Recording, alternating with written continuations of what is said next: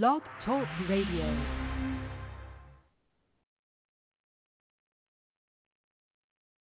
The B-I-B-L-E, that's the book for me. The B-I-B-L-E, that's the book for me.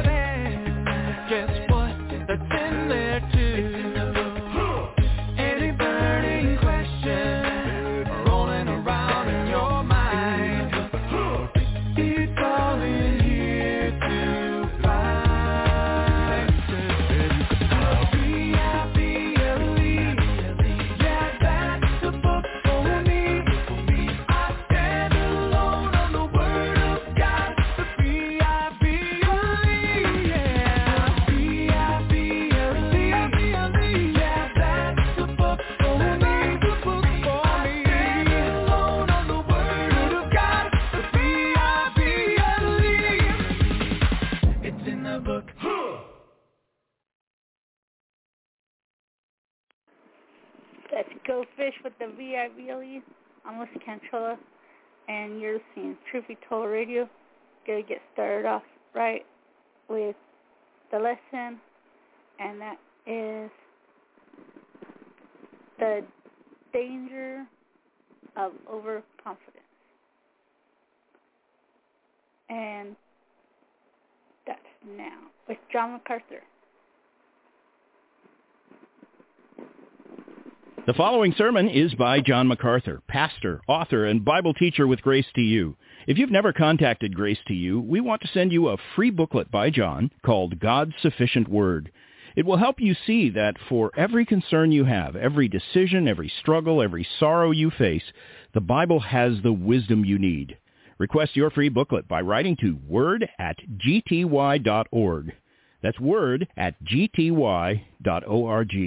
This offer is good in North America and Europe through December 2022. And now, unleashing God's truth one verse at a time, here's Grace to You Bible teacher John MacArthur. This morning we're looking at 1 Corinthians chapter 10, and I had intended to finish the study of verses 1 to 13, but um, got all wrapped up, and so I don't know where we're going to end, but uh, we'll finish it next time, Lord willing. Talking about 1 Corinthians 10, 1 to 13. I was being interviewed this week by a young man, and he asked me what was the first thing that I did in preparing a sermon. And I said, the first thing I do is become familiar with the text.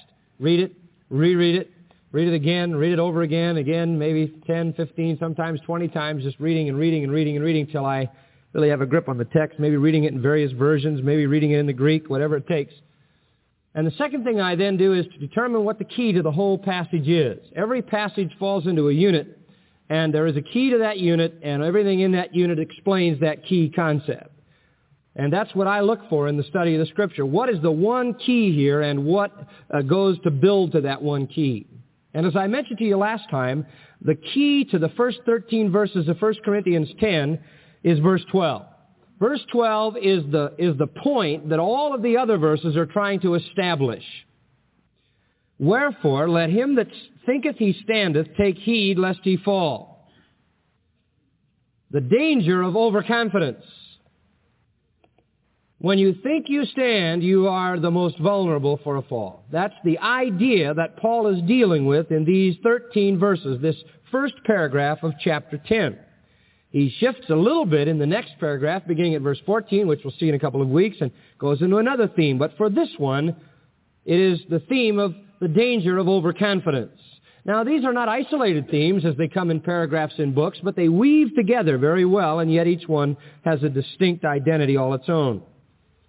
Now, the principle of verse 12 is a much repeated Bible principle. Pride comes before a fall, we saw last time, the Proverbs tell us. And so we, we need to understand what the whole passage is about. The second thing that we need to do, and this would be the third thing in my procedure and study, would be to determine how this particular paragraph with this particular theme fits into the total of the passage. In other words, the broader context. Why does he discuss this here at the end of chapter 9 and before the rest of the verses of chapter 10? Why does it and how does it fit into this place? And from our last study, you'll remember that we told you how it fits in. This discussion in chapters 8, 9, and 10 is a discussion of Christian liberty. And this point is very important in the area of Christian liberty, that the Christian in his freedom not get too overconfident and that he realize that there are limits that he has to impose on himself even in his liberty. And that's where it fits, and we'll see that as we develop it a little further. Now, the New Testament teaches a lot about Christian liberty, and that's his theme in chapters 8, 9, and 10 of this letter. It teaches a lot about it. Let me just give you the major points that identify Christian liberty.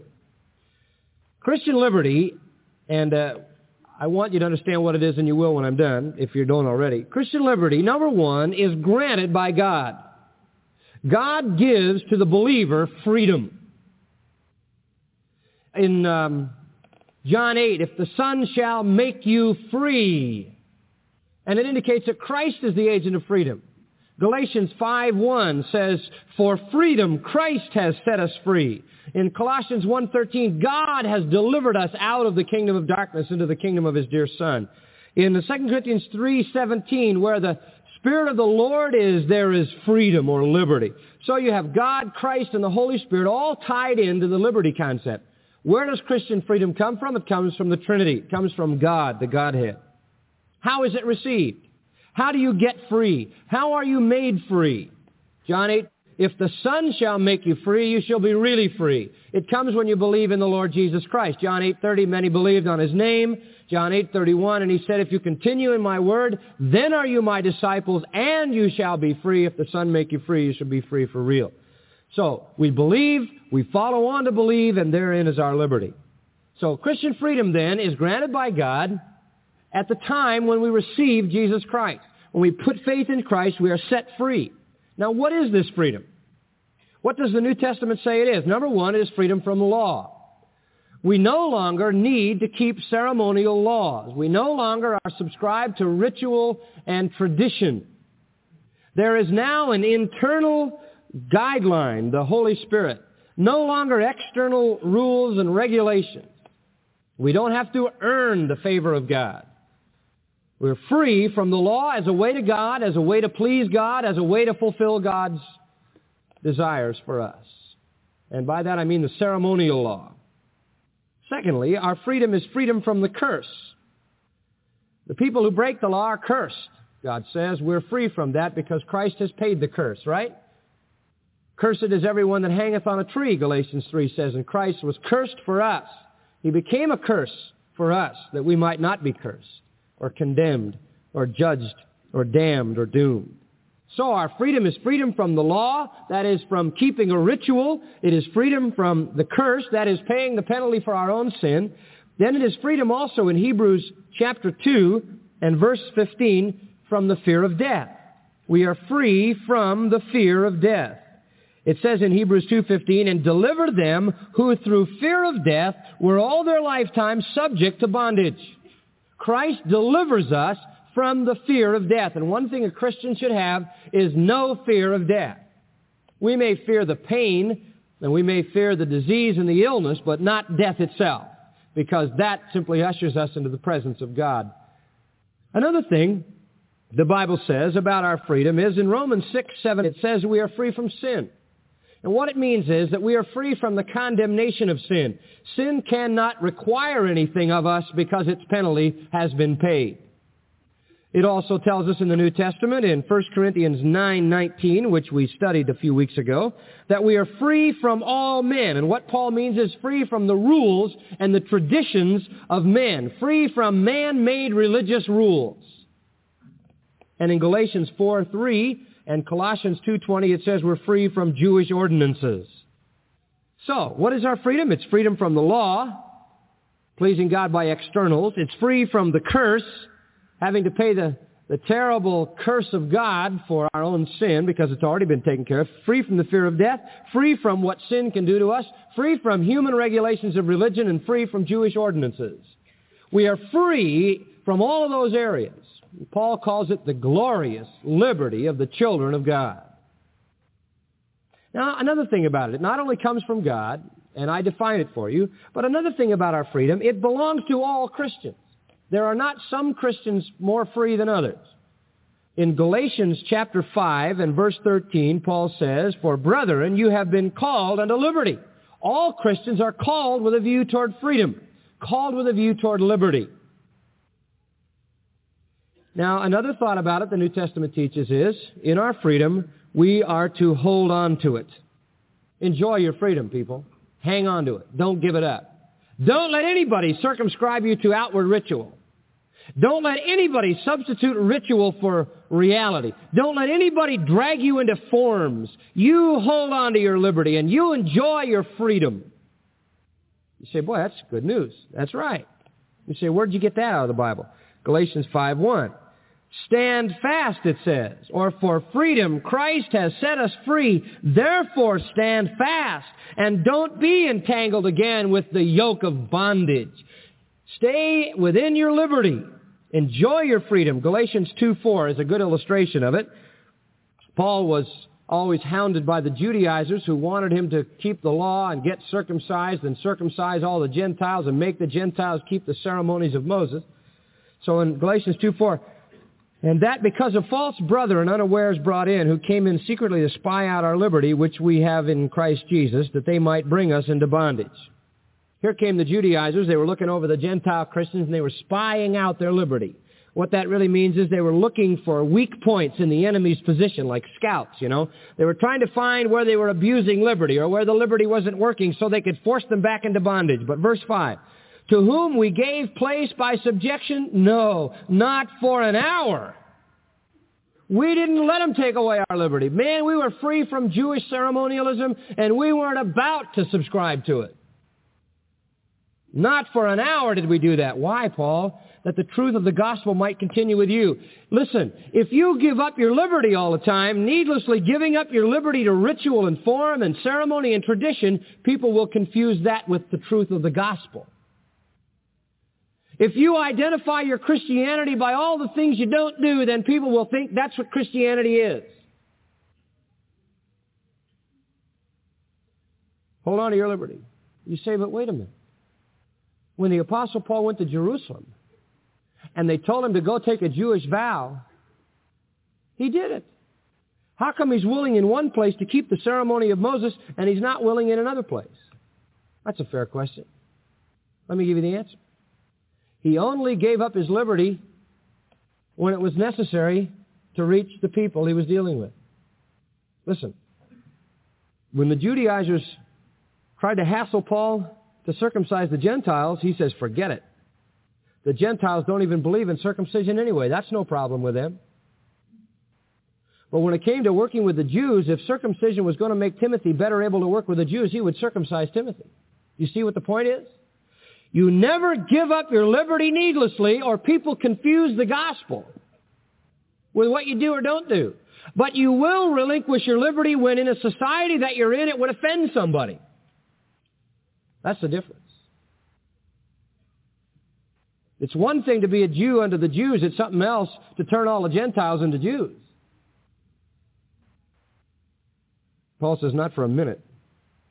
So, your liberty comes from God. It is received through the gospel. It is defined as freedom from the law, the curse, and all those things I mentioned. It belongs to all Christians. You're to hold on to it. And one other point. And that's the point that gets us into 1 Corinthians 10. You're not to abuse it. Just because you're holding on to it and just because you have it, you can't abuse it. Now here's the tension. On the one hand, see, you're, you're holding, I'm holding my liberty. This is my right. On the other hand, you don't want to offend anybody. You don't want to abuse your liberty.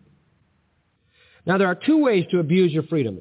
I'm going to give you these two. We've covered one. We're covering another one. Here they are. There are two ways to abuse your freedom. Number one, by doing things that offend other people. By doing things that offend other people.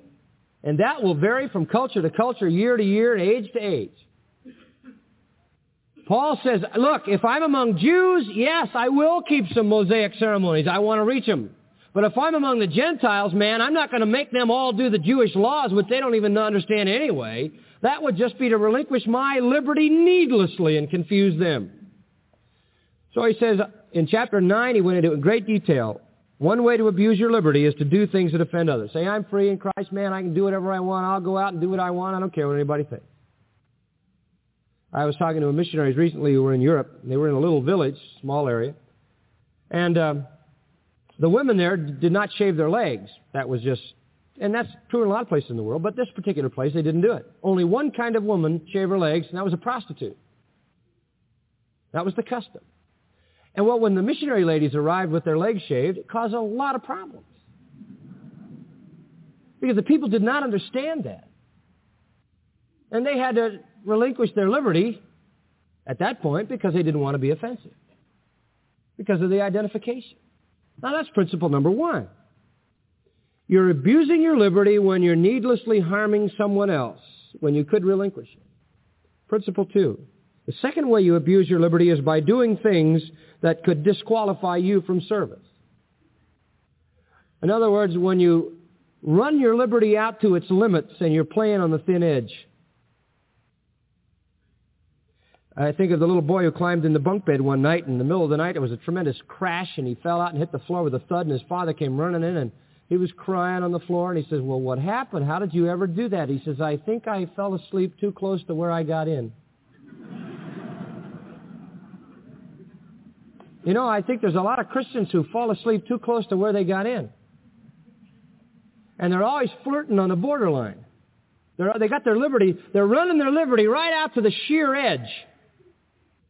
Paul says there are two dangers in the abuse of liberty. One, that you would offend somebody else. Two, that you would get yourself in a position to be tempted to fall into sin and get disqualified from service. These two things make up chapter 9 and chapter 10 of 1 Corinthians. The first point of offending another is in chapter 9. The second point of getting yourself in trouble is in chapter 10. And he uses in chapter 10 verses 1 to 13 an illustration of Israel to make his point. Israel fell asleep too close to where they got in and got in a lot of trouble. This is a powerful illustration. It kind of comes out of verses 24 to 27 of chapter 9. Notice it. Paul says in 24, we're all in a race. We can potentially receive the prize, so run to win. Now, what is the prize? To win people to Christ, to be a soul winner, to be somebody who is used of God to win people to Christ. And he says if you're going to do that, you're going to have to be, verse 25, temperate or self-controlled.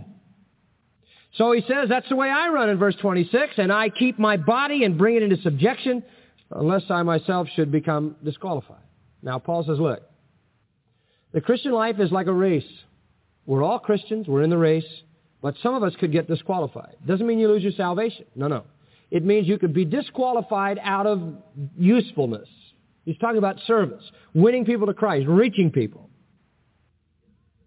And he says, in order for me to really reach people, I have to bring my body into subjection. I have to be under self-control. I can't just let my body do whatever it wants. I've got to be careful about my liberties. I've got to be careful about what I allow for myself or I'll run myself right out into the, the sheer edge. I'll get tempted and off I'll go and be disqualified and set out of service. And with that concept, he moves into verses 1 to 13 of chapter 10, and he says this is exactly what happened to the Israelites. Because of a failure to limit their liberty, because of a failure to really deal with their bodies, to really exercise self-control, they lost out. Two million of them, according to John Davis, two million of them probably is the number that died in the wilderness, where their corpses strewn all over the wilderness. And we went into verses 1 to 5 last time in detail, the assets of liberty, and it just describes this nation Israel, elected by God as a witnessing community to receive, to preserve, to pass on his revelation, and to prepare the way for Messiah. They were freed, he says in verse 1, guided under the cloud and through the sea, identified with Moses. They all ate the same spiritual food. They were sustained by God and sustained in water, according to verse 4. They were freed, guided, identified, sustained as a witnessing community under the leadership of God's man Moses. And the parallel is obvious, people. The Christian is God's called out witnessing community, freed, guided, sustained, and union with Christ who is the head and leader. And so he's making a comparison. Israel was in a race. The prize was to be a witnessing community that could reach the world. But two million of them failed. Two million of them had their carcasses strewn all over the wilderness and God had to start with a new generation because they were disqualified. Why were they disqualified? Because they abused their liberty? Because they pushed their freedom too far and they didn't put any restraints on it? They just kept pushing and pushing and pushing until finally they fell. And that brings us to today. Let's look at the abuses of liberty from verses 6 to 10. Their assets of liberty and listed in the first five verses, and how did they abuse it? Look at verse 6. Now these things were our examples, to the intent we should not lust after evil things as they also lusted. This whole passage is written as an example. Verse 11 says the same thing. It says all these things happened unto them for examples. Now Israel is an example of somebody who has freedom. They've been freed. They've been identified with God. They're sustained and guided in the wilderness. And the misuse of their freedom re- results in their disqualification. Perfect illustration of his second, second way to abuse liberty by falling into temptation and sin because you're not careful. Now what were, what was going on? Well, the whole overall thing is simply in verse 6, they lusted after evil things. Now you, you can do two things with your body. Verse 27 of chapter 9, you can bring your body under control, or verse 6 of chapter 10, you can just let your body go wild and lust. If you bring your body under control, you're useful to God. If you bring your flesh under control, you're useful to God. If you're controlled by the Holy Spirit, if you're controlled by God, you're useful. If you're lusting after things and your body is in control and calling the shots, you are useless. If you are under control, you are qualified. If you are out of control, you are disqualified from usefulness. Now specifically, what were the sins that Israel was committing? What ways did uh, the flesh manifest itself? All right, here we go. Number one in verse 7, idolatry. Neither be ye idolaters, as were some of them, as it is written, the people sat down to eat and drink and rose up to play. And he's going to make reference to a whole group of Old Testament incidents with wandering Israel. First of all, don't be idolaters. Now, Israel was idolatrous. And this really hits the issue at Corinth.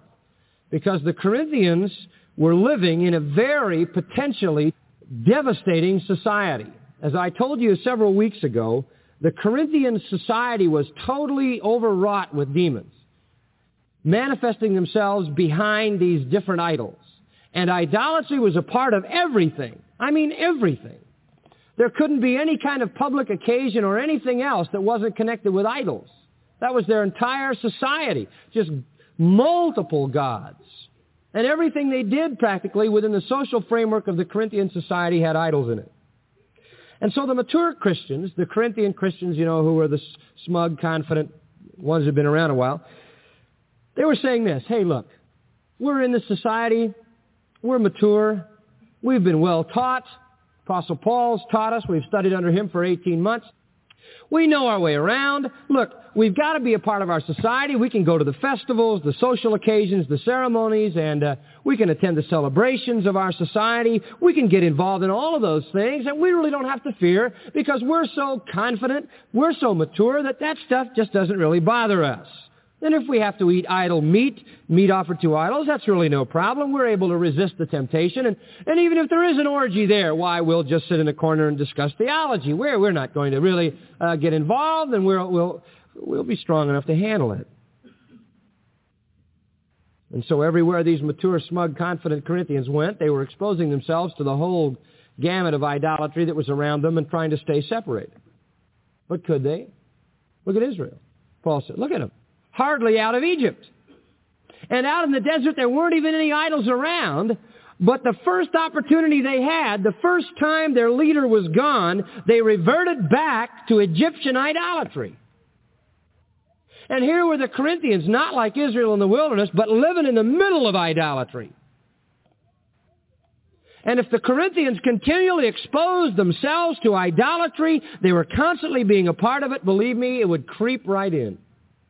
Look at the morality of our day. The, the, morality of the church has changed dramatically, and the reason it's changed so dramatically is because we have been slowly brainwashed. Like 50 years ago, the morality of Christianity was much tighter, much more rigid, much, much more confined to the scripture. And now, little by little, the morality even of, quote, Christianity begins to dissipate. And the reason is because we are in a society that is destroying all morality, that is wiping out all morality, and consequently we find ourselves buying the bag. Just subliminally it approaches our minds, and before we know it, we've got a watered down morality. And some of the things we would do some of the places we would go wouldn't even have been conceived of by Christians 50 years ago. The reason is we have slowly been brainwashed by the media. Paul is, in a sense, saying to the Corinthians, you can't set yourself up as somebody who thinks he stands without potentially falling, and especially you'll never be able to just waltz around your whole life with idolatry and not have it affect you. You're going to come up with a syncretism. You're going to come up with a wedding between idolatry and true worship. Now, verse 7, neither be ye idolaters as were some of them. Notes that not all Israel worshipped at the golden calf. Some of them did. It was an individual thing. Again, in dealing with Israel in the wilderness, remember, everything that occurred was an individual thing. And so in Corinth, the same thing was true. Look at chapter 5, verse 11. Some Corinthian Christians were idolatrous. They had already made this wedding of Christianity to idol worship. Verse 11. I've written unto you not to company if any man that is called a brother. Now he's talking about Christians. Anybody called a brother, or at least called himself a Christian, be a fornicator, sexually evil, a covetous, or an what? Idolater. Don't have anything to do with him. But apparently, within the congregation of the Corinthian believers, there were some worshiping idols. You see, by fooling around with that, they couldn't keep separated. It slowly creeps in. It insidiously comes in. You can't continue to expose yourself to that and not have it affect your theology and find a place there. The line gets blurred, folks. It just gets blurred, he says and idolatry subtly creeps in when freedom is abused by getting too close to the contact. Now look at Exodus 32, and I want to point out what I think to be very fascinating truth. Exodus 32 is the reference that Paul has in mind when he talks about the idolatry of Israel.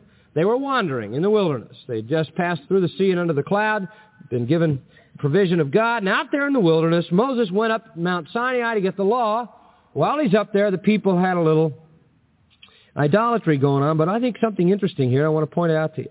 When the people saw that Moses delayed to come down out of the mountain, the people gathered themselves together unto Aaron and said unto him, Up! Get with it, Aaron. Do it. Go. Hop to. Whatever. Moses has been gone for a while. Make us Elohim. That is the Hebrew word for God, and I think it should be capital G, a singular. That's the name of God. Make us God, which shall go before us. For as for this Moses, the man who brought us up out of the land of Egypt. We know not what has become of him. We haven't seen Moses in a long time. We don't know where he is, but uh, since he is not here to represent God, let's make another representation of God. Make us God. Say, John, why do you think that they're talking about God, the true God? How could they possibly do this? Let me show you why. And Aaron said, break off the gold earrings which are in the ears of your wives, of your sons and your daughters, and bring them to me. Maybe Aaron hoped they wouldn't want to do that, and this was kind of a stupid attempt uh, to stop the process by making them provide the gold themselves, but they were willing. He underestimated their idolatrous desires, perhaps. And the people did break off the gold earrings in their ears and brought them to Aaron. And he received them at their hands and fashioned it with an engraving tool after he made it a melted calf. And that, that is an Egyptian deity form. And they said, listen, these are thy God. The representation of Elohim is, the, is what I think that they were making. This is God. God is now a golden calf. You say that's blasphemous. You're absolutely right. But why do you think it should be God instead of gods? Look at the next line which brought thee up out of the land of Egypt. Did they know who brought them out of the land of Egypt? Of course they did. Who was it? Jehovah. This was an image to the God who brought them out of Egypt, Jehovah. They had made an idol to Jehovah. And when Aaron saw it, he built an altar before it, and Aaron made a proclamation and said, listen, tomorrow is the feast to Jehovah. They were actually worshiping Jehovah in the form of a golden calf. And they rose up early in the next day and offered. Here comes again. These are traditional offerings to Jehovah. A burnt offering and a peace offering. And the people sat down to eat and to drink and rose up to play. Now listen to me, people. This is unbelievable. You know what this is? Again, this is religious syncretism. Israel has taken the worship of the true God and translated it into the form of pagan worship. You say, how did it happen? So many years when they were engulfed in Egypt, over 400 years, and seeing pagan worship had left such an impression on them that the first time they were without a leader, they reverted back to pagan idolatry and tried to connect the true God with it. And that makes the point, people. You can't expose yourself to idolatry without having it at some point interfere with your theology. That's what Paul is saying a feast to Jehovah. And, and they carried out a typical pagan feast. They sat down to eat and drink and rose up to have sex. That's the word play means. It's the same word used in Genesis 26 when it says uh, Isaac was having um, conjugal caresses with Rebekah.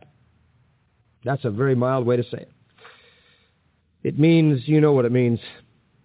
That's what they did. They sat down, ate, got drunk, and then got up and had sex relationships with everybody in the crowd. An orgy. What a ghastly deal. What a terrible marriage of God to an idol.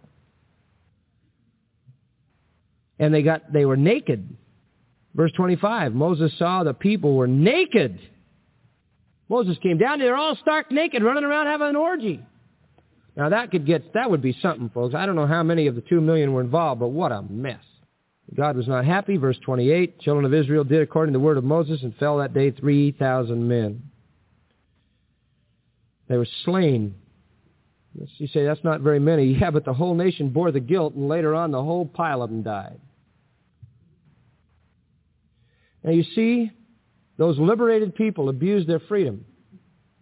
And they, they fell off because they went to sleep too close to where they got in. They never did let go of, of Egypt. The Corinthians were doing the same thing. They had become Christians, but they never had let go of the old life, and they wanted to hang on to false gods. And you know what happened to the Corinthians? Look at 1 Corinthians 10, 20. Just a little further over in the 10th chapter. But I say that the things which the Gentiles sacrifice, they sacrifice to demons and not to God. You know, there may have been somebody around who was arguing that what the Gentiles were doing was maybe to the true God. Paul says that's ridiculous. They're sacrificing to demons. And I don't want you to have fellowship with demons. You can't drink the cup of the Lord and the cup of demons. You can't be partaker of the Lord's table and the table of demons. You see what they were doing? Same thing Israel was doing. They go over to the Lord's table, have a time. They're all done at the Lord's table, go over to the table of demons, have a feast in the pagan uh, temple. They were marrying the two again. Same thing Israel was doing. He's saying, yeah, you have liberty. You have freedom in Christ. You have your, your right to go and to do those kind of things and to sit there if you want to and to eat that idol meat. But if you do that and you keep doing it, one, you will offend a weaker brother and two, you'll put yourself in a position to get engulfed in pagan idolatry. You're a lot smarter if you avoid it. Well, Paul warns Israel was disqualified from usefulness as a witness by idolatry, and you will be too, and he says it to us today. You say, but John, we don't have any idols in our land. How does this apply? Is this irrelevant? Oh, listen, I think we got idols. In our society, we have idols. Let me give you just some illustrations. And I say this as kindly and lovingly as I can, and yet this is what I believe. For example, I believe we have idols today in Romanism. Traditionally, Romanism venerates Mary, worships Mary, venerates and worships the saints, and venerates and worships angels. That's idolatry. And at the same time, I really believe that many Roman Catholics have come to know Jesus Christ, and I'm thankful. Many priests have, and that's super, thrilling. I praise God for that. But I'll tell you something. When you come to know Jesus Christ and stay in that environment, an environment that fosters improper worship and worship of the wrong person and the wrong personality, you can't stay there. You're pushing your liberty to the edge where you're going to have that affect your theology ultimately and you're going to come up with some kind of a syncretism, some kind of a union. I had a lady, well, I mentioned something about a few weeks ago and I got a letter from a, dear lady and she was very conscientious and very concerned and also very angry. And she wrote me about six pages of, boy, you know, it was just going up and down on the desk, you know, it just really was and she was saying, why, how can you attack the church of Jesus Christ? And how can you attack, I've never attacked the church of Jesus Christ, believe me. But how can you say that against those that are truly Christians? And she said, I want you to know that I am a Christian, that I am a Roman Catholic, and I am a Christian. But I know the truth. I do not believe in the worship of Mary. I do not believe in the worship of the saints and the veneration of the angels. And I do not believe in the actual sacrifice of Christ in the Mass. And I do not believe this, and I do not believe... And you know, I wrote back and said, you are no Catholic. You are a Christian. Thank God. What are you doing in there? If you stay there long enough, all that stuff is going to stay. The same thing is true in Protestantism. There are people who sit in a Protestant church where they know they're not hearing the truth, and idolatry is to think anything less of God than he is worthy of, right? And people will sit in a church year after year after year in a Protestant church and hear untrue things about God and wonder why they have an emaciated Christian experience. They're going to allow that stuff to infiltrate their true understanding of God and Christ and salvation until finally the whole thing gets confused in the same kind of syncretism that existed in Corinth and existed in Israel. There are other gods in our society. For example, there there's the god of fame, of ego, money, education, position, sex, golf, tennis, clothes, cars, and on and on and on and on. And there are plenty of people bound down to those idols. And that becomes a wedded thing. And there are people who have their Christianity, but they've married it to something else that they worship. Plenty of idols. Ezekiel, I think, hits the nail on the head in chapter 14, verses 3 and 4. In his indictment of Israel, he says, here's the problem. Son of man, these men have set up their idols in their heart. That's the problem. It isn't that you've got a stone god or that you've got a metal idol or a wooden totem pole. They've got idols in their heart. Verse 4, every man of the house of Israel that sets up his idols in his heart. Verse 5, that I may take the house of Israel in their heart because they are estranged from me through their idols. And that's the thing he's after. They had worshipped things in their hearts. Now, there can be many false things. Anything untrue about God is, is idol worship. Anything other than God, which we worship, is idolatry. And if you don't believe it, but you hang around it long enough, it'll water you down. Israel couldn't even get away from Egypt. The Corinthians couldn't get away from the problem as long as they hung around the idol feasts, and the same thing is true today. As long as you hang around those kind of problems, you're never going to get rid of them. I remember a guy who was a minister who used to enjoy golf, and he said, oh, I love golf. I play golf, et cetera, et cetera, so many times a week. And uh, I thought, boy, that's a lot. You, you probably shouldn't play that much. You could really get kind of tied down to it. Oh, no. And he really enjoyed it, and he played it, and finally he played it, and then he'd gamble a little bit, and a little bit more, a little bit more, and finally he was losing 500 1000 1500 2000 2500 $3,000 on a game, wiped out his whole ministry, went out of the ministry in disgrace. He had an idol. And as long as he courted that idol, there was no way that he would divorce it. He had the freedom to play golf. I have the freedom to play golf. I have the freedom to play golf today. Did you know that? This isn't the Sabbath.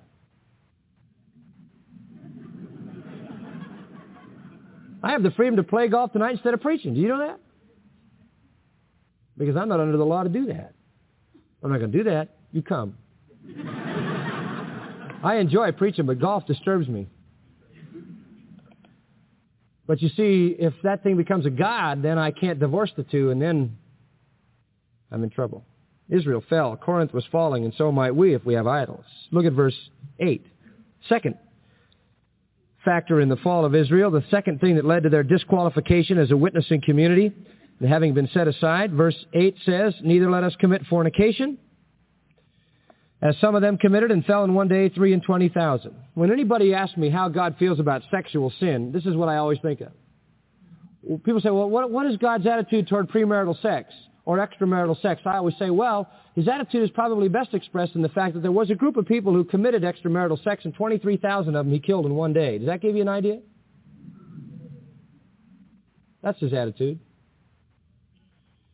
Now, idolatry and sex have always been related. In Numbers 25.1, there's an interesting statement. It says, in relation to Israel, and they were always fooling around with the Moabites, and this was a result of Balaam and his his activity, but in uh, 25.1, I think it is, of Numbers, the people of Israel began to commit harlotry with the daughters of Moab. First of all, sexual activity. Here it comes. And they called the people unto the sacrifices of their gods, and the people did eat and bowed down to their gods, and Israel joined himself unto Baal Peor. That's the god Baal associated with Mount Peor, a local deity, and the anger of the Lord was kindled against Israel. So you have harlotry in verse 1 and idolatry in verse 2. They go together, sexual immorality and idol worship. In Corinth, the principal temple in the city was the temple to Venus. It was run by prostitutes, and orgies occurred all the time. And the Corinthians were saying, well, we're all right. We'll go up there and enjoy the feast. We don't have to get into the orgy. And uh, the Apostle Paul is saying, look, Israel couldn't divorce themselves from sexual immorality, and in one day, God slew 23,000 of them for it. Interesting footnote here is that in Numbers 25:9, which describes later on in that same passage I read you, describes what God did to those that committed sexual immorality with Moab, and it says that 24,000 died. Here it says 23,000. You say, is that a contradiction in the Bible? Well, it could have, it could be a copying error. There are some numerical uh, terms in the Bible that could be copyist error, where you have a, a difference in the number. And uh, which to me goes to prove the fantastic accuracy of Scripture. Because the variation is always so minute, and the only variations we can ever find are minuscule things like that. Which is incredible when you think how that book has been passed down through the centuries. So it could be a copyist error. On the other hand, uh, some say it's round figures, that the, the number was between 23 and 24. One writer took 23 and the other writer took 24, and the truth is in the middle. And the, very often the Hebrews spoke in round figures. That's perhaps true. But there's another thought, too, that might be right. He says 24,000 in total died in Numbers 25:9. Here it says 23,000 fell in one day. There may have been a thousand who just lived past midnight. So maybe both are correct.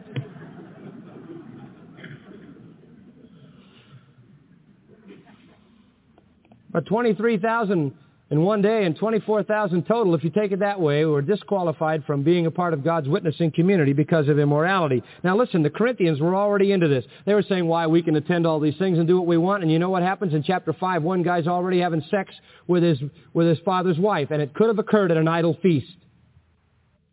In chapter 6, verse 18, he says, you better flee from sexual immorality. And the implication is they were already doing it. Don't you know your bodies are the members of Christ, verse 15, verse 16? Don't you know that if you join yourself to a harlot, you drag Christ into that thing? Chapter 11 tells us some of the Corinthians had died because of sin. So flaunting their freedom and, and fooling around with idol worship, they had fallen into a syncretistic religion and they also had fallen into sexual evil. And I'll tell you something, people. Say, well, I'm a Christian. I can handle it. I can go here and do that and go here and do that. You know, young people, it's amazing. Young people always think they're in control of everything. Well, you know, I can go out and park and, you know, I can handle it. I'm a Christian. We just get so far and then we start quoting Bible verses, you know. yeah, we got a little program worked out, you know. Yeah, sure. Or listen, it's no problem for me. Uh, I can, uh, I can handle the girls in the office, no problem. I can have lunch with them, dinner with them. Doesn't bother me a bit. Mm-hmm. Famous last words. Oh yeah, pastor says, oh, counseling women, no problem at all. No, not at all. I just heard of a pastor who lost his pulpit because there were multiple dozens of women who had had sex relations with him in counseling. I mean, multiple dozens, folks. You can handle it? You better not push your freedom too far. Many Christians today have been rendered useless because they couldn't handle sex. They're out of the race to win people to Christ, shelved. There was a third thing that caused the fall of Israel from a place of usefulness, and that was tempting God. And this is very interesting, verse 9. Tempting God. Uh, neither let us put Christ to the test, as some of them also tested him and were destroyed by snakes. Now, you remember in Numbers 21? That, again uh, covers Israel in the wilderness, from which all of these illustrations here are taken. But Numbers 21, let me read you verse 5. And the people spoke against God, and that's bad. When you do that, you, as soon as it starts with that, you know we're in a lot of trouble. They started speaking against God and Moses. We said, Wherefore have you brought us up out of Egypt to die in the wilderness? What did you bring us here for? Just so we could die? Now listen. For there isn't any bread, and there isn't any water, and our, we hate this manna. And the Lord sent fiery snakes among the people, and they bit the people, and many of them died. The Lord said, I don't like that. I do not like that. You're pushing me too far. We want this, we want this, we want this. And they kept pushing and pushing and pushing and griping. And God finally said, that's it. They pushed to see how far God would go. How much could they force God to do? We don't like what you're giving us. We want this and we want this and we want that. What would God allow? You know, there are some Christians, if we can just extrapolate out of that, here's the point he's making. There are some Christians who want to push God to the limits all the time. Their whole view of the Christian life is not what can I do to please God, but how far can I go and get away with it? How, how long a rope does God have around me? When do I get the yank? How far can I go? Ananias and Sapphira, Acts 5.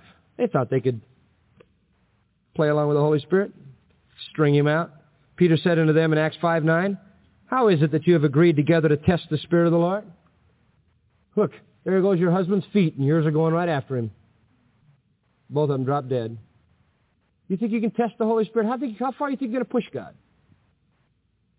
Satan says, why don't you dive off the pinnacle of the temple? The scripture says he shall give his angels charge over thee to keep thee lest thou dash thy foot against a stone, etc. Jesus said, you shall not what? tempt the Lord your God. Don't force God to do something. Don't get yourself in a situation and then force God to get you out of it. That's pushing. Don't push God. And here were the Corinthians just, you know, we want the old life. We want the goodies we used to have. Why are we so restricted? It isn't fair. How come we can't have any fun? So they were pushing the edges of their liberty, running as close to the old life as possible and demanding to have what they once enjoyed. They weren't willing to cut off the old life and accept the new life. And the Corinthians were having the same thing. They were saying, yes, we're Christians, but we're going to do everything we used to do, and God will take care of it. Why, this is the age of grace. God is so wonderfully forgiving. And, and Paul reminds them, you know what happened to Israel when they just pushed God as far as he would go and just took, took his grace as far as it could go? God just took uh, one day at stock, and then he said, uh, I think I'll deliver a little group of snakes down there, and bit them, and they died all over the place. Now, Corinthians, that's uh, something for you to think about. Will it be an example? And you know some of the Corinthians had already died because this? They had pushed God too far, coming to the communion table with sin in their lives and going through the communion, and God says, that's pushing me too far. Bang, you're dead. Some of them were sick. Some of them were weak just because they were pushing God too far. This is grace, people, and I thank God for it. And I'm glad I'm in the age of grace, but let's remember that there is a place at which God doesn't get pushed any further. Fourth, And the last thing that he mentions in terms of the, the evil things that brought about the demise of Israel, quickly, complaining. Oh, you say, how did that get in there with all those horrible things? Verse 10, neither murmur, as some of them murmured and were destroyed by the destroyer. You say, who's the destroyer? That is the destroying judgment angel, the same one that slew the firstborn in Egypt, the one that was ready to slay the people in Jerusalem in David's time in 2 Samuel 24, the one involved in the destruction of the Assyrians in 2 Chronicles 32, the death angel, if you will. You know God slew people with the death angel for griping? Oh no. Hallelujah for the age of grace. Well, I'm with you. You say, what does this mean? What does this translate to? The Corinthians. Oh, Lord, we don't like to live a restricted life. We don't like to not be able to do what we want to do. We don't like to be set aside. We don't like to have this kid. Blah, blah. Listen, people, for us, this is what it says. Murmuring is a failure to be satisfied with God's will for your life. Did you get that? Failure to be satisfied with God's will for your life. Don't do that. There are a whole lot of carcasses strewn all over the, the desert the carcasses of people who weren't satisfied with God's choices for them. God had them there. He wanted them there. Discontent. Paul says, I have learned one thing. Philippians 4.10, in whatsoever state I am, what? Therewith to be content. Christians today are guilty of complaining. That's dangerous. Well, why does God, why do I have to be here? Why can't I be doing that? Well, how come he gets off? Why did I have to be married to her? Why did God do this? I wanted to be a missionary, or I wanted to be. Why am I over here punching the clock? I never seem to be able to get ahead in life. Why is it that my bills are never paid? Now you start griping and murmuring about the things that God has chosen for your life, and you're murmuring, and that's problematic. The Old Testament folks, they were fairly afraid to do that, you see. You know, there was a little rebellion in Numbers 16, and that's what he has in mind here. And Korah and Dathan, Moses says, come, I want to talk to you. And they said, forget it. We're not interested in talking to you, you phony. All you did was lead us out in the wilderness so you could play prince. So you could be a big hero. You got what you wanted, and the rest of us are going to die out here. And he says, I don't like your rebellion. And God says, I don't either. I'll take care of it. And God slew 14,700 of them, and 250 of them, he opened a hole in the ground and it swallowed them up.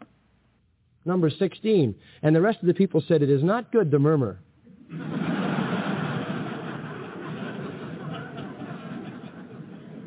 And you know, for the most part, the Old Testament people from time to time had to be taught that lesson.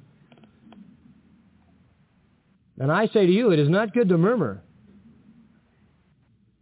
So Paul warns the Corinthians that a lack of self-denial, a lack of self-control in their privileges is going to lead to abuse and they will fall into idolatry, into sex, into pushing God too far, into complaining and griping because they think God is always so gracious and forgiving and they start bellyaching about their lot in life and they start complaining all the time and ultimately they will be tempted, they will fall into sin and they will be rendered disqualified for the service of God.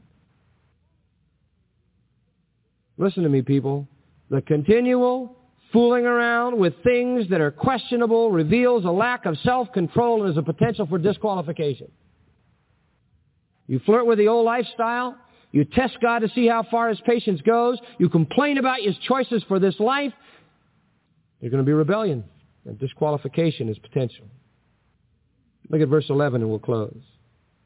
Now all these things happen unto them for examples that are written for our instruction or admonition, upon whom the ends of the ages are come. That is, we're the last generation. We're the last dispensation. And everything that happened to them is to teach us so that we don't fall into the same trap that they did and wind up disqualified. God help us to be useful to Him as a witness in community because we enjoy our liberty to its limits with two things in mind. You don't abuse it by offending someone else. You don't abuse it by living so close to where you got in that you fall. Let's pray. Father, thank you for our study this morning. Practical, straightforward. Thank you for how the Holy Spirit applies it to every life. I want to say thank you, Father, for the faithfulness of these precious people and how thrilling it is to me and how I marvel at it week after week that they come so faithfully and in anticipation and excitement to expose themselves to the Holy Spirit and the truth of God. Father, that says something something exciting. It says there's something real here. There's something genuine in these people. They want to know your truth, and they want to be exposed by it, and they want to deal with the sin in their lives, and they want to grapple with it, and they want to be what you want them to be, and I thank you for that. And I pray that you'll bring into our prayer room those who need us to help them in the struggle, those who need us to show them how they can know you, how they can have peace and forgiveness. Amen. You've been listening to John MacArthur, Bible teacher with Grace to You. For free access to all of John's lessons and a listing of study Bibles and books available for sale, visit Grace to You's website at gty.org. John MacArthur and Grace to You reserve all copyright protection under applicable law. Our copyright policy is available at gty.org, and it includes instructions for and limitations on duplicating this digital file. Get social with Truth Be Told Radio. Check us out on our Facebook like page as Truth Be Told Radio. You can find our website at truthbetoldradio.com. That is T-R-U-T-H-B-E-T-O-L-D-R-A-D-I-O dot C-O-M. Truthbetoldradio.com. Do you have any questions, suggestions, comments, or want to tell us anything? Send those emails to truthbetoldradioshow at gmail.com. Remember, by sending us your email, you give us permission to read it on the air. So write us at truthbetoldradioshow at gmail.com. If you like to read blogs, we've got you covered. Check out ours at truthbetoldradio.blogspot.com. That's truthbetoldradio.blogspot.com. Also, follow us on Twitter as truth, the letter B, then told radio. That is T-R-U-T-H-B-T-O-L-D-R-A-D-I-O. Once again, that is truth, the letter B only, not B-E, told radio. This is due to the restraints for Twitter's username link. Finally, to learn the testimony of Melissa Canchoa, the hostess of Truth Be Told Radio, see smilesandstuff.com. That's S-M-I-L-E-S-A-N-D-S-T-U-F-F dot C-O-M. Smilesandstuff.com. So stay social with us and thanks for listening to Truth Be Told Radio.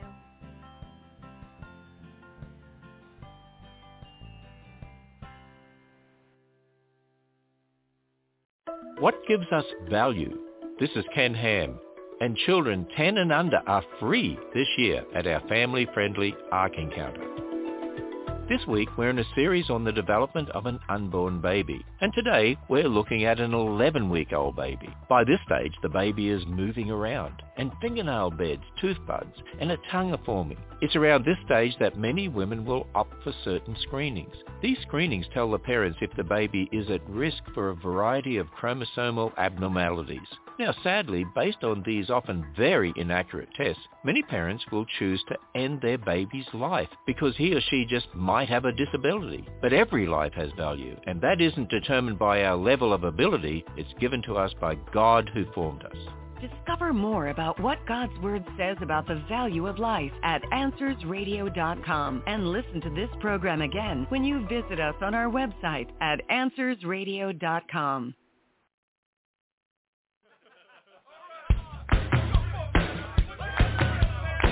Yes,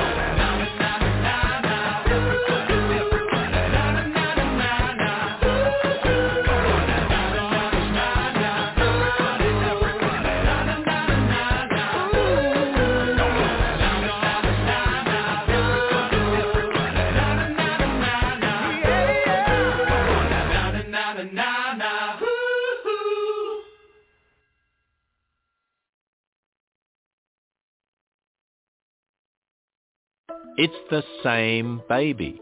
This is Ken Ham, and we've produced the family-friendly Answers Bible curriculum. This week, we're in a series on the development of an unborn baby, and we're halfway to birth at 20 weeks. Baby is now six and a half inches long, and mom's feeling her child move around. Now, by this time, babies in many states are at least partially protected by law from abortion. Many people don't like the idea of killing a baby that kicks and looks like a tiny version of a full-term baby. But abortion at any stage is killing a human being. The baby at fertilization is the same baby at 20 weeks. Nothing has changed but the level of development. So just like we don't let parents kill their toddlers, all babies should be protected right from fertilization. Yes, we're fearfully and wonderfully made. Find answers to defend this truth at AnswersRadio.com and listen to this program again when you go to AnswersRadio.com.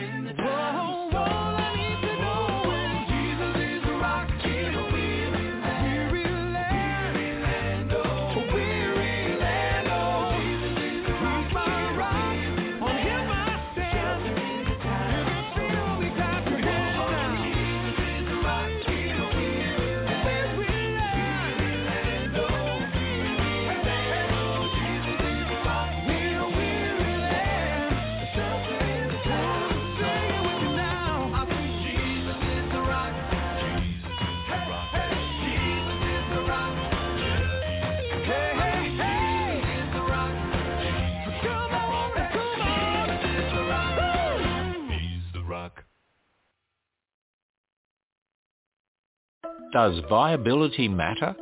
This is Ken Ham with a passion for sharing the truths of God's Word with the world. We're nearly finished with our series on the development of an unborn baby. And today we hit an important milestone, 27 weeks, or the age of viability. Although babies have survived when born earlier, at this stage, most preemies will survive with significant help. Because of that, some people think abortion should be illegal at this stage. But a human life doesn't begin when that life can survive independently. Think about it. Would you be able to survive on your own if you were thrust into an unknown environment like the desert or the Arctic? The ability to survive on our own doesn't determine personhood. Abortion is wrong at this stage and any other. There's so much more to discover when you visit us at AnswersRadio.com. You'll be encouraged with truth from God's Word about the sanctity of life when you go to AnswersRadio.com.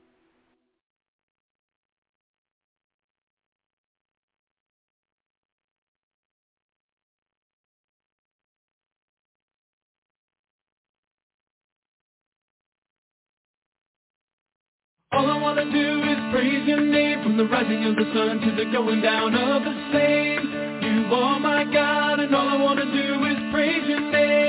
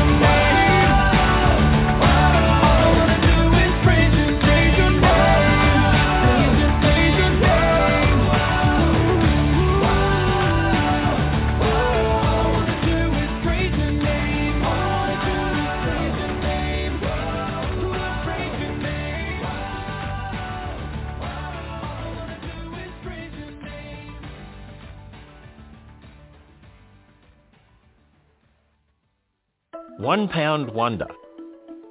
This is Ken Ham, head of the ministry that built a full-size Noah's Ark south of Cincinnati.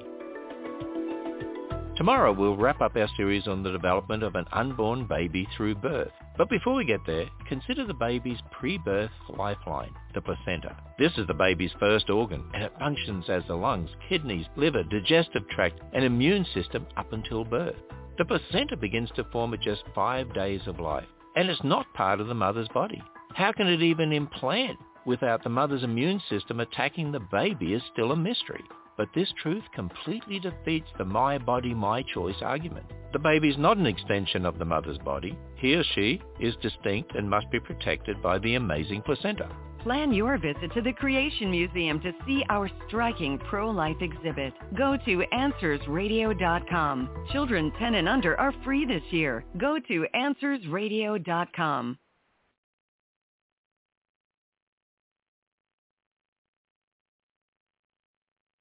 I love to tell the story. It will be my theme in glory to tell Jesus and his love.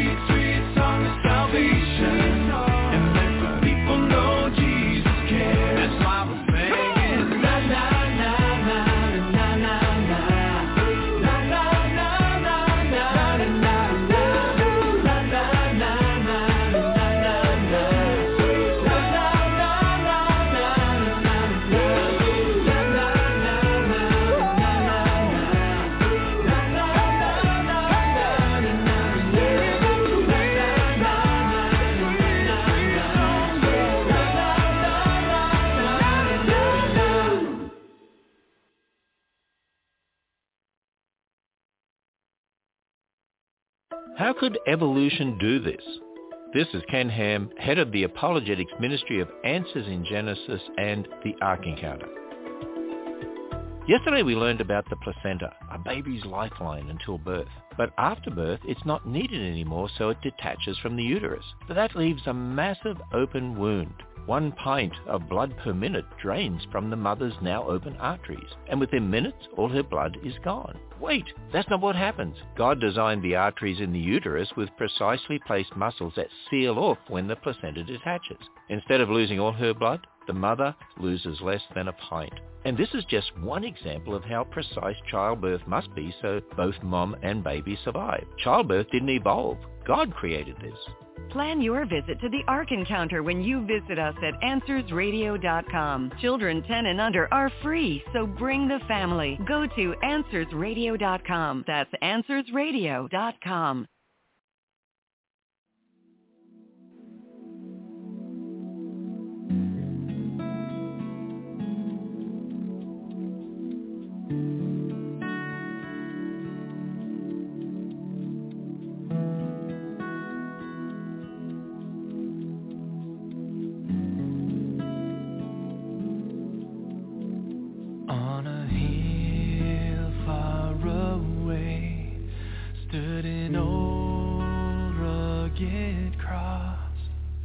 the emblem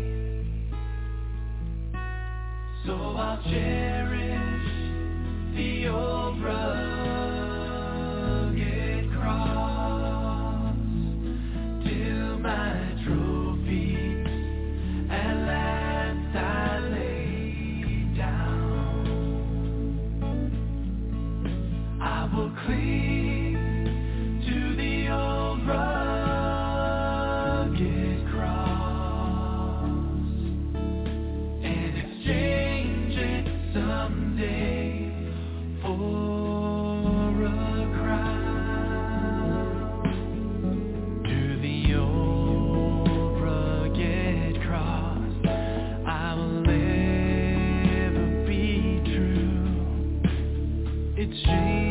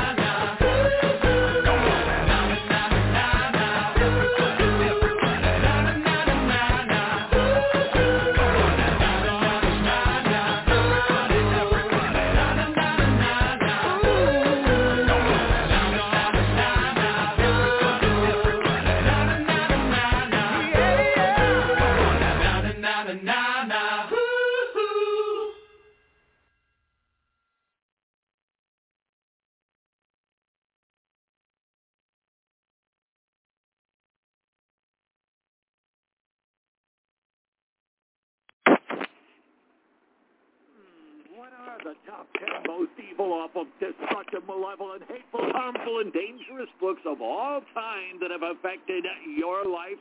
Glad you asked. These are our choices in order by date, mostly. Number 10, The Prince, and I'm not talking about the 1999 guy. Machiavelli wrote The Prince in 1532. It was a charmer. It made diabolical deeds look downright noble. When it comes to politics, the ends justifies the means. Machiavelli, he began the popularization of pragmatism, utilitarianism, and the justification of evil. Not to mention, it gave birth to a really lousy perfume. Whatever. While this book might be the most read book in the Clinton household, the Bible never endorses pragmatism. If the means are sinful, then don't do it. Number nine, besides writing the world's first narcissistic autobiography, Jean-Jacques Rousseau penned the atrocious Discourse on the Origin and Foundations of Inequality of Men. Boeing, not pithy. In 1754, he proposes the idea that personal, private property is the source of all social inequality. Sound familiar? Let's remember, the idea of private property is biblical. That's why we're told to not covet. And that leads us to number eight, the winner of the 1848 Nightmare of the Year Book Award, Engels and Marx Communist Manifesto. Everything about this stinker is anti-biblical. Marx is anti-private property. God isn't. Marx believed the way to make the world a better place was through violence. God mm-hmm. disagrees. Marx classified humanity into two camps, the hoity-toity bourgeoisie and the lowly proletariat, or as we know them today, the oppressor and the oppressed. God classifies people as either born again or not. We can thank the Communist Manifesto for helping topple Western civilization, not to mention causing the death of tens of millions of people. And as long as we're talking about books with horrific consequences, that leads us to number seven, not one but two terrible books from Charles Darwin. In 1859, he of course wrote The Origin of Species, 1871, The Descent of Man. Here's just one quote that reveals the racist nature of Darwin and his works. At some future period, not very distant, as measured by centuries, the civilized races of man will almost certainly exterminate and replace throughout the world the savage races. Hmm, who are they? At the same time, the anthropomorphous apes will no doubt be exterminated. The break will then be rendered wider, for it will intervene between man in a more civilized state than the Caucasian and some ape as low as a baboon instead of as at present between the Negro or Australian and the gorilla. Nice. The impact of Darwin can be seen in great 20th century accomplishments like, you know, World War II, the eugenics movement in America, and forced sterilizations. It's a beaut. Not to mention, Darwin changed our view of humanity to nothing more than advanced monkeys and ultimately just walking bags of meat. No wonder so many kids are depressed these days. And as long as we're talking about the subject of eugenics, that brings us to number six, Mein Kampf. The delightful tome written by the man with the mustache persuaded fellow citizens that some people are just plain better than others. He was a big fan of Charles Darwin, by the way. His book sat on his nightstand. Millions of people would disagree about inequality of races, and so would the Bible. God ascribes equal dignity and value simply by virtue of being an image bearer, not based on ethnicity or skin color. And that brings us to another awful racist book. Number five, The Pivot of Civilization. Probably haven't heard of that one. By the founder of Planned Parenthood herself, Margaret Sanger. It's Darwinism applied to human life and procreation. The consequences, eh, just 60 million people being destroyed in the wombs of their mothers, eugenics, sterilization, and don't forget racism. Why racism? Don't forget Planned Parenthood was originally called the Negro Project. Number four, The Future of an Illusion by cigar-smoking Sigmund Freud, 1927. The not-so-good doctor viewed religion, Christianity specifically, as the source of everyone's problem. Helped usher in our autonomous, self-driven, psychologized society. The Bible would take issue with Dr. Freud and remind him what is as obvious as the well-coiffed beard on his face. God isn't the problem. We are. But speaking of sexual twists, number three, the Kinsey Reports, 1948, a heap of totally unscientific, completely manipulated data that sought to normalize every form of aberrant and abhorrent sexual behavior. You can thank Alfred for paving the way to normalizing pedophilia. He gave it a big thumbs up. Nice work, Al. God is furious at those who hurt children. Number two, 1963's The Feminine Mystique by Betty Friedan. We can thank Betty for second-wave feminism that focused on separating the procreative act from the procreative consequences, aka abortion.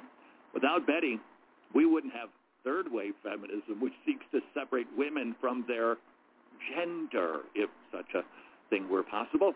If Betty had read the Bible, her views would not have been so radical and downright sinful. God is a big fan of complementary rules among the two and, dare I say, only two genders. And that brings us to the number one most awfulest book of all time. That's right, awfulest. All other religious holy books besides the Bible. Why? Because they portray themselves as divine revelation, and they're not. If you want to know the truth about all of life and godliness, trash these ten horrible, hideous, evil, downright dangerous books, and read your Bible.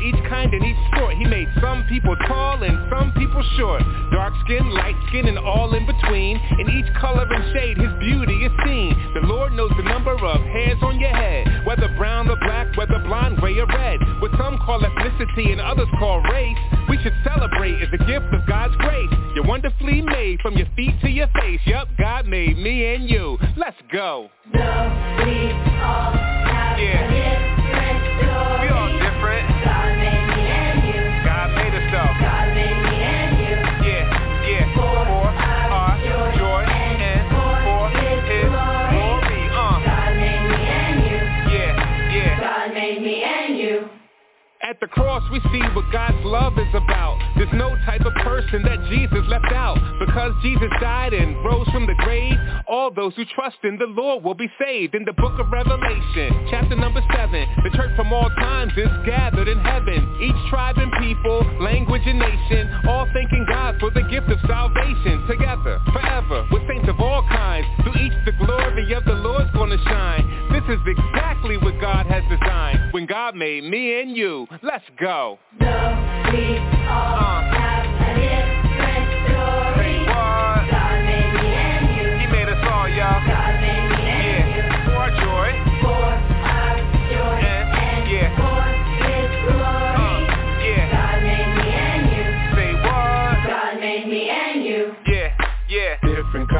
colors and different shades.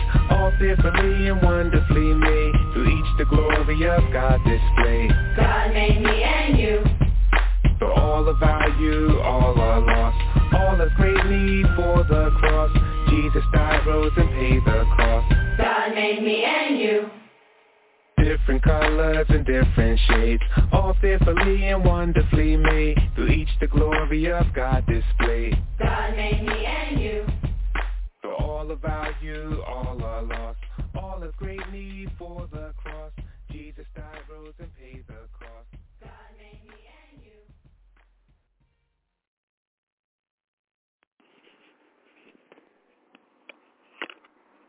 Weird. The only thing we don't call a trigger is the one that actually has a trigger. Bill Maher on occasion like a blind knife that finds a squirrel in the drawer twice a day, had some words for his compatriots, which is probably a good good descriptor these days. His compatriots in Hollywood regarding guns. And finally, new rule. Now that we live in an age of uber corporate responsibility where every large company in America bends over backwards to get on the politically correct side of every issue, Hollywood has to tell us, why doesn't that include gun violence? when liberals scream, do something after a mass shooting, why aren't we also dealing with the fact that the average American kid sees 200,000 acts of violence on screens before the age of 18? And that, according to the FBI, one of the warning signs of a potential school shooter is a fascination with violence-filled entertainment. Huh. Did I mention this is Bill Maher you're hearing? concerned that Hollywood is making impressions on children and it is leading to bad acts. You know, it's, uh, wow, there are some days I'd actually like to be on the Bill Maher show sitting next to him to say, hey, Bill, I think you're right about the gun connection, that people see violence, some, not all, some are going to emulate it. Some are going to find a thrill. Some are going to think that it's okay. Some are going to have their moral compass so off kilter it actually makes sense to them to go shoot up a bunch of people in a public place, including public grade schools. But let's extend that. Hollywood has other images that they portray a lot. How's about all of the hookups that are seen in today's Hollywood productions? Do you think that might be having an influence on the kids too, Bill? But he probably wouldn't object to that. It's funny, Hollywood is the wokest place on earth in every other area of social responsibility. They have intimacy coordinators on set to chaperone sex scenes. They hire sensitivity readers to go through and edit scripts. Disney stood up to the Don't Say Gay law. Another studio spent $10 million to digitally remove Kevin Spacey from a movie. But when it comes to the unbridled romanticization of gun violence, cricket. Weird. The only thing we don't call a trigger is the one that actually has a trigger. Hmm. Bill Maher, concerned about Hollywood's portrayal of guns.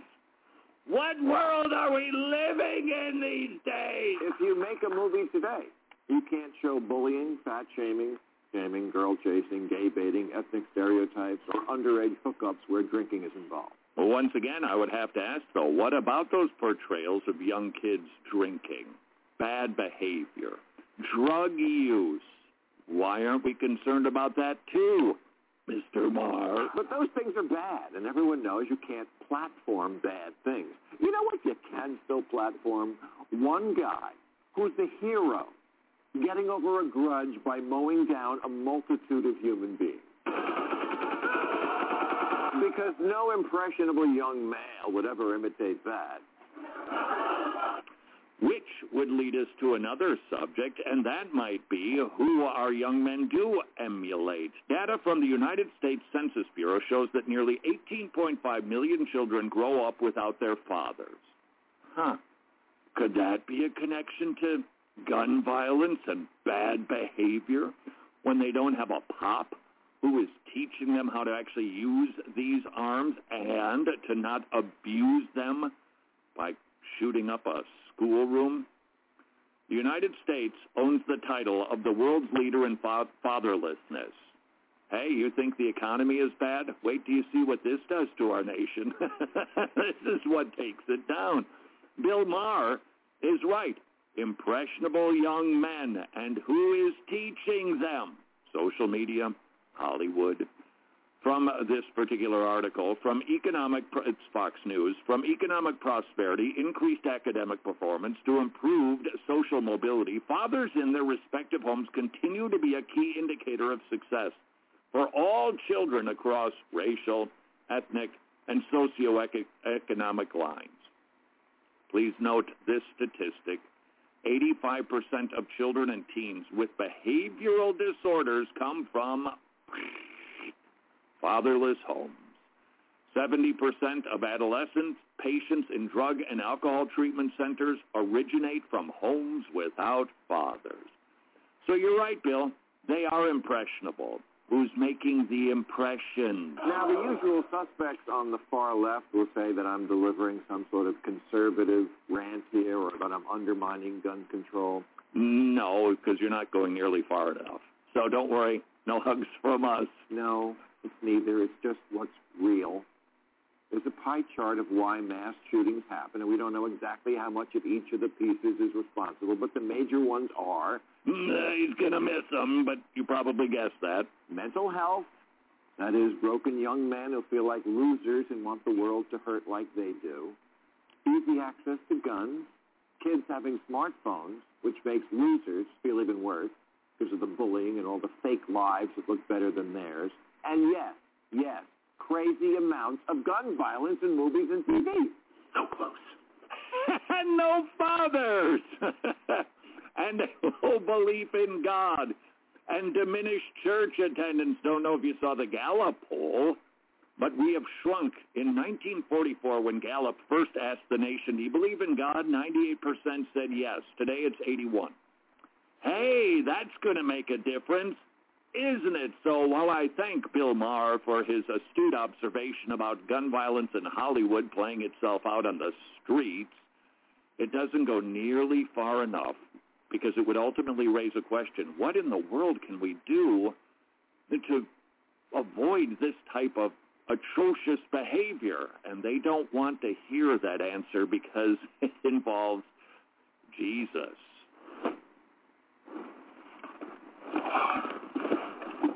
Hey, I'm Todd. I'm going to be your Uber driver. What's your destination? Uh, 2054 Temple No, no, no, no, no.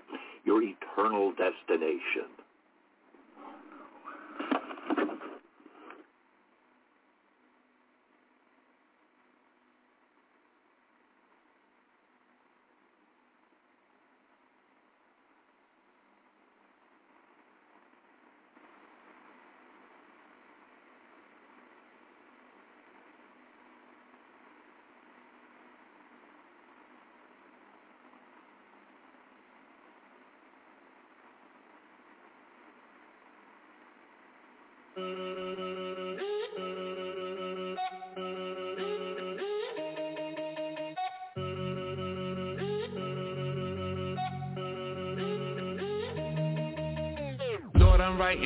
You. I really hope you hear my heart. When thinking about describing you, I really don't know where to start. Can't start at the beginning, cause you are before the beginning, way before the beginning. And this fallen world's distorted opinions. It was just the Holy Trinity, ruling from infinity. Glory blazed tremendously, loving one another endlessly. Billions and billions of years ago, outside of what we know as time. Nobody else was there to know, but Lord, here's the thing that blows my mind.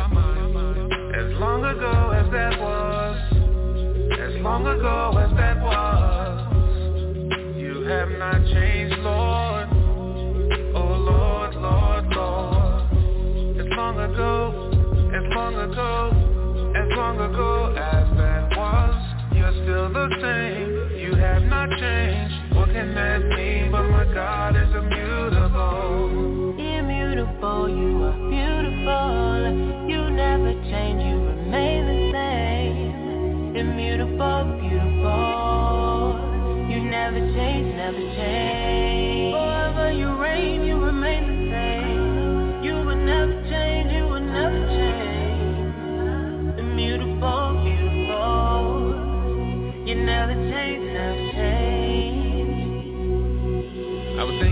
the other day how you reign supreme by far. Not just because of what you do, but simply because of who you are. There's none like you in existence, you are God and you need no assistance. Even though we show you resistance, you sent Jesus to close the distance That existed between God and man, according to your sovereign plan. We changed many times in one lifespan, I've changed even since this song began. Lord, I'm so glad that you're not like us, all that you do will certainly last. You are the rock that we can trust, shows us back in eternity. Past As long ago as that was as long ago as that was, you have not changed, Lord.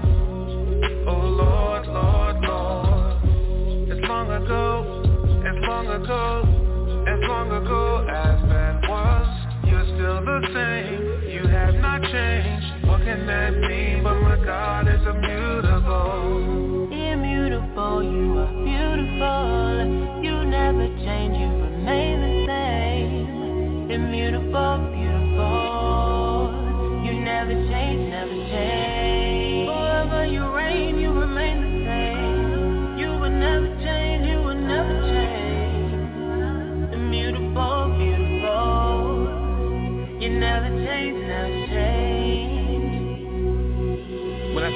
about my ups and downs, all of my inconsistencies, all of my idiosyncrasies, still you pursue relentlessly. At times I wonder how this can be. Surely it's because of the cross, where Jesus paid the full penalty and bore the burden of sin's great cost. Saved by grace through faith in God. I look to Christ and I trust He died. So even though I'm being sanctified, I can't be any more justified. His work is finished, that cannot change. And with this knowledge, I am free. Forever this grace it will remain because of what happened on Calvary. As long ago as that was. As long ago as that was, you have not changed, Lord. Oh Lord, Lord, Lord. As long ago, as long ago, as long ago as that was, you're still the same. You have not changed. What can that mean? But my God is immutable. Immutable, you are beautiful. You never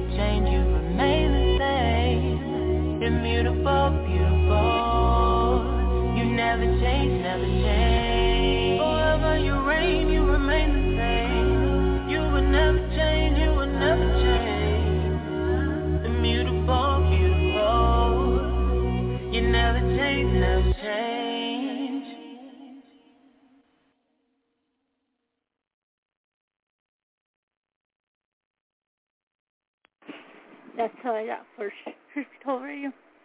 Uh, join us next time, Sunday at 2 p.m. 4 p.m. Pacific time. And is going to go out with Yancy and Friends in the VIVLE. And bye for now. The